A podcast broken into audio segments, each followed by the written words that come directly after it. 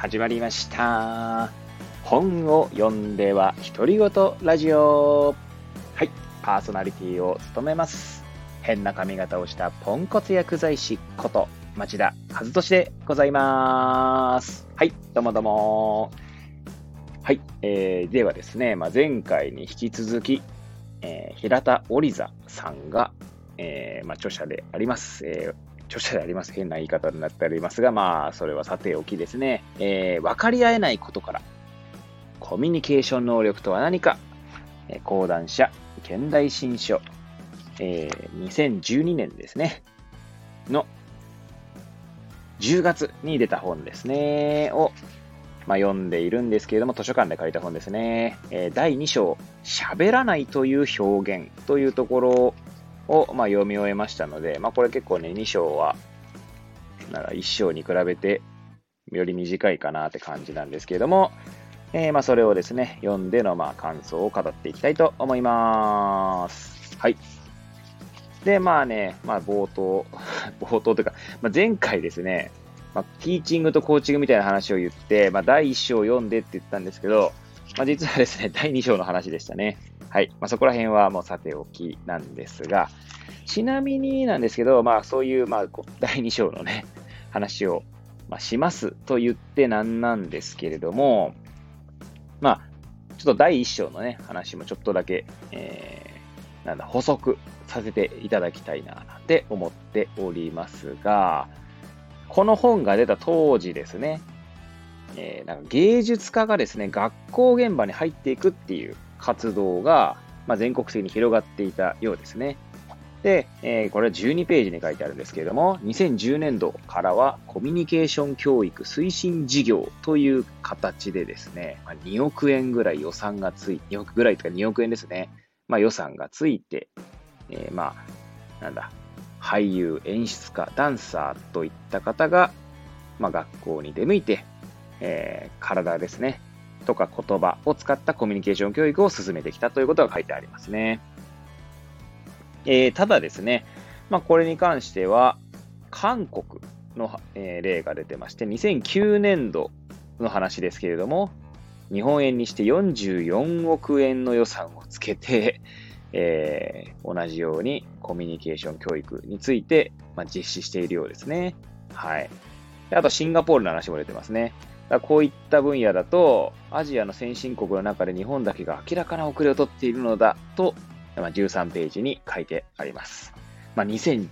これ12年の話ですからね、あ12年の本でこうやって書いてあるってことなんで、今がどうなのかっていうちょっとま疑問はありますけれども、はい。で、まあ、こういった背景があってですね、この平田織座さんも、えー劇団の、まあ、演出をされていた方ですけれども、まあ、教育現場に入っていったと。で、前回の放送にもあるようにですね、まあ、教師は、まあ、教えるっていうところに、こう、ついつい、まあ、当時ですけどね、今はだいぶ違うんだと思うんですが、まあ、教師が教えすぎてしまうっていうところを問題視しておりましたね。はい。なんで、ティーチングとコーチングみたいな話を、まあ、私は今日展開させていただきました。で、まあ、第2章でですね、まあ、4の第2章の話に今、今、やっと行くんですけれども、個人的にですね、好きな、えー単語がありまして、表現教育ですね。はい。えーコミュニケーション教育というか表現教育。で、まあ、最初、この第2章のね、タイトルにもあります、喋らないという表現。つまり、表現、まあ、コミュニケーション能力っていうと、ついついこう、喋ったりとか、まあ、聞くとか、聞くとか話すっていうところになんかこう、なんだ、イメージが行きやすいかと思うんですけど、表現教育って言うと確かに表現っていうのは、まあ、なんていうんですか、喋らなくても表現をすることができるわけですよね。それこそダンス、まあ、体の動きでも表現できるわけですし、まあ、あるいは音楽、えーあるいは絵を描く、といったところも表現することができるわけですよね。だよりこう、なんていうんですかね、広い意味で、まあ、なるんだろうなと、えーな思いまして、まあ、この、この単語はすごいいいなと。いう、えー陳腐な感想を設け 申し上げさせていただきました。申し上げさせていただきました。えーちょっと語らせていただきました。はい。ちなみに47ページには、表現教育には子供たちから表現が出てくるのを待つ勇気が必要だと書いてありますね。で、ここは、えー、先ほえー、前回も申し上げましたけども、教師はついつい教えすぎてしまって、多分子供たちがこう表現するのを待てずに、まあ、もちろんそれは教えすぎるという面だけじゃなくって、まあ、カリキュラム的にですね、おそらくカツカツだっていうところもあると思うんですけど、なんでついついこう先に教えてしまうと、答えを言ってしまうみたいなことがあるよね、みたいなことが書いてあるんですね。はい。で、あとはですね、この第2章で、えー、言っていることで、最後ですね、コミュニケーション教育は国語教育かという、まあ、単元というか、なん単元というんですかね、小項目というんですかね。えー、ここら辺すみません。私の語彙力がなくて申し訳ないんですけども。はい。で、えー、が結構私にはですね、なんだろうな、刺さった ところですね。はい。まあ、どんなことが書いてあったかというと、まあ、ちなみに、えー、これ57ページなんですけれども、この本のですね。はい。えー、文科省が定める、えー、文部科学省ですね。国語教育の柱は4つ、えー、読む、書く、聞く、話すであると。で、え、この第2章のタイトルにもある喋らないという表現。つまり、これは何か言いたいかというとですね、まあ話があっちゃこっちゃ言ってるんですけど、平田織田さんがですね、学校に出向いてやってる表現教育っていうのは、まあ簡単に言ったら演劇みたいなものをですね、簡単な、まあ、まあ、コントっていうと語弊はあるかもしれないですけど、まあみんなでコントみたいなのを作って、みんなでっていうのはごめんなさいね、えー、6人班とかでですね、えー、各班、えー、それぞれ、えー3コマのうちの1コマかな ?1 コマだから2コマ使ってですね、まあ、台本を作るわけです。まあ、台本の大元みたいなのは、織田さんが作ったやつなんですけれども、それをこういろいろとこう、各班でですね、改変して、改変とかかあの、自分たちにのオリジナルの台本にまで仕上げて、まあ、練習した上で、最後の3コマ目で発表するみたいな感じなんですけれども、で、ストーリー自体はですね、そんなに、え難しい感じではないですね。脚本的な感じで言うと、すごい短めのものになってますね。はい。まあ、ちなみにどんな話かっていうと、え、転校生が来るんですが、まあ、学校の教室ですね。子供たちがワイワイって騒いでて、そこに先生と転校生が来て、まあ、転校生の自己紹介と、まあ、生徒から転校生のいくつかの質問があった上で、まあ、先生はですね、まあ、職員室に戻るって言って戻っちゃうらしいんですね。そしたら今度生徒と転校生だけが残って会話が続くみたいな話ですね。はい。まあ、結構確かにシンプルな劇ですよね。はい。で、まあ、この中でですね、えー、まあ、表現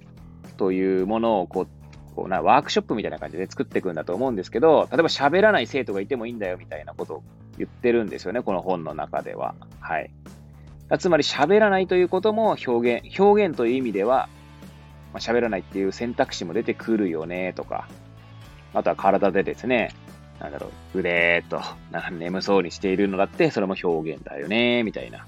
はい。で、まあそういまあ、例えばですね、ここ、これ57ページですね。最初に読もうとしたところですけど、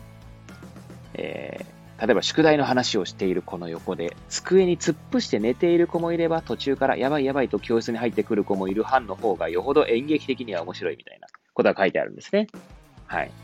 だからその話すとか書くとかだけじゃなくても、いるとかいないとかっていうことも、まあ、表現になると。いやー、だからね、この表現っていう単語、なんかいいなって思いますね。はい。で、まあね、この第2章にはですね、やっぱりその言語化するっていうところ、言語化するというか、えー、そこもですね、書かれてまして、これ、話があっちゃこっちゃ言ってますけどね、え最後のコミュニケーション教育か国語教育かっていうところの前にですね、またもう一つ、あこれいいなと思ったのがあって、まあ、これはですね、55ページなんですけれども、はい、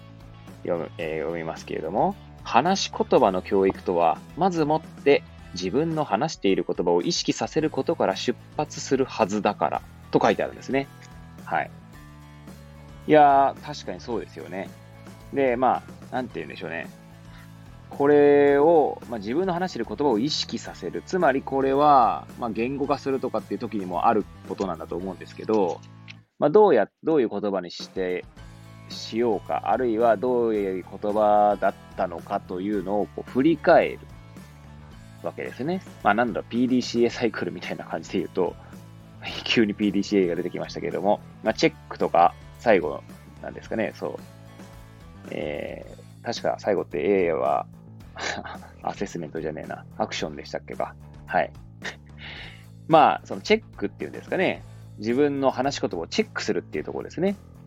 っていうところを、まあ、振り返るっていう感じですね。最初に言いましたね。はい。まあ、そんな感じでですね、やっぱりその話し言葉を意識させるっていうところから出発するっていうのは、なんかここもすごい私は個人的には、ね、刺さった表現ですね。はい。そしてですね、先ほど語りたかったコミュニケーション教育、国語教育かっていうところに戻りますが、はい。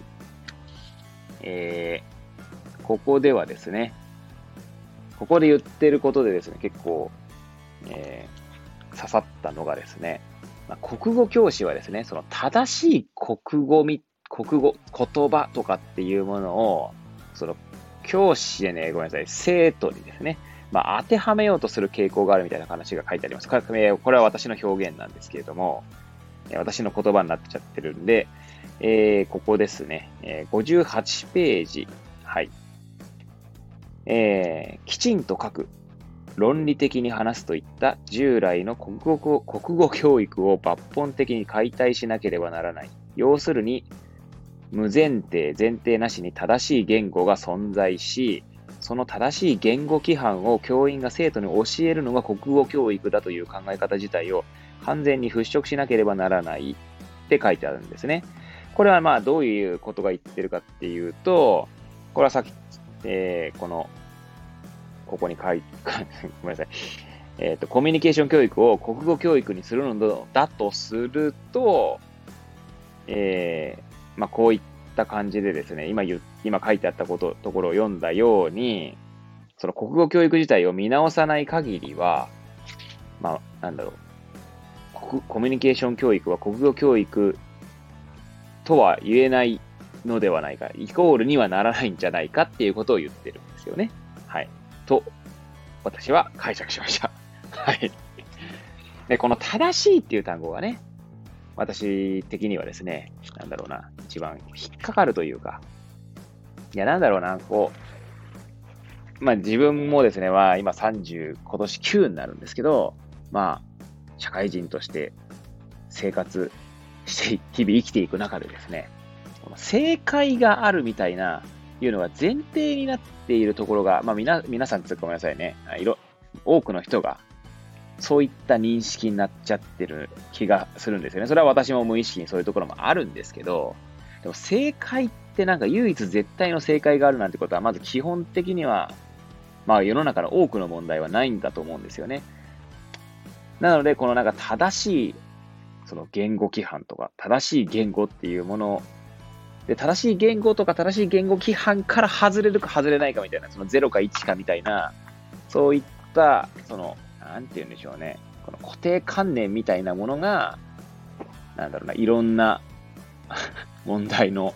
根本にあるんじゃないか。つまりごめんなさい、正しい言語とかっていう話を言いたいわけで、正しいか正しくないかっていう、その考えですよね。はい。その0か1か、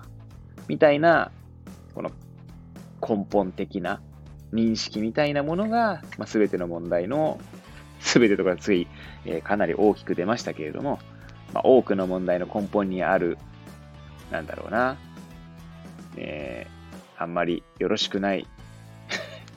認識なんじゃないかなと、個人的には思っておりますね。まあ、これは、これこそですね、まあ、以前、ボイシーの荒木博行のブックブックカフェでですね、えー、なめらかな社会とその敵、えー、通称なめ敵という本がありまして、まあ、これは私も持っているんですけど、読んでいない積んどく本なんですけれども、まあ、これこそですね、0か1かじゃなくって、0と1の間には、まあ、ものすごく、まあ、例えば小数点も含めればですね、0.1とか、まあ、0.112とか、まあ、細かい違いがあるわけですよ。でもそれを0か1かで分けてしまおうとすることで生じる歪みみたいなものが多くの問題の、まあ、根本にあるよね的なことが語られてるんだと思いますけれども、完全に独自な解釈ですけれども、独自な解釈っていうかね、はい、私の言葉ではそういうふうに言ってしまいましたけれども、まあそれをですね、このコミュニケーション教育は国語教育かという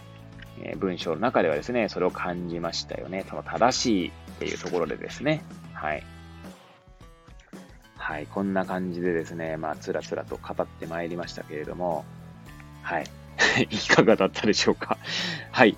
えー、まあ、ま、全く身にならないであろうことを簡単に独り言のようにですね、つぶやく番組ですので、えー、いろいろなですね、問題に関してはですね、私の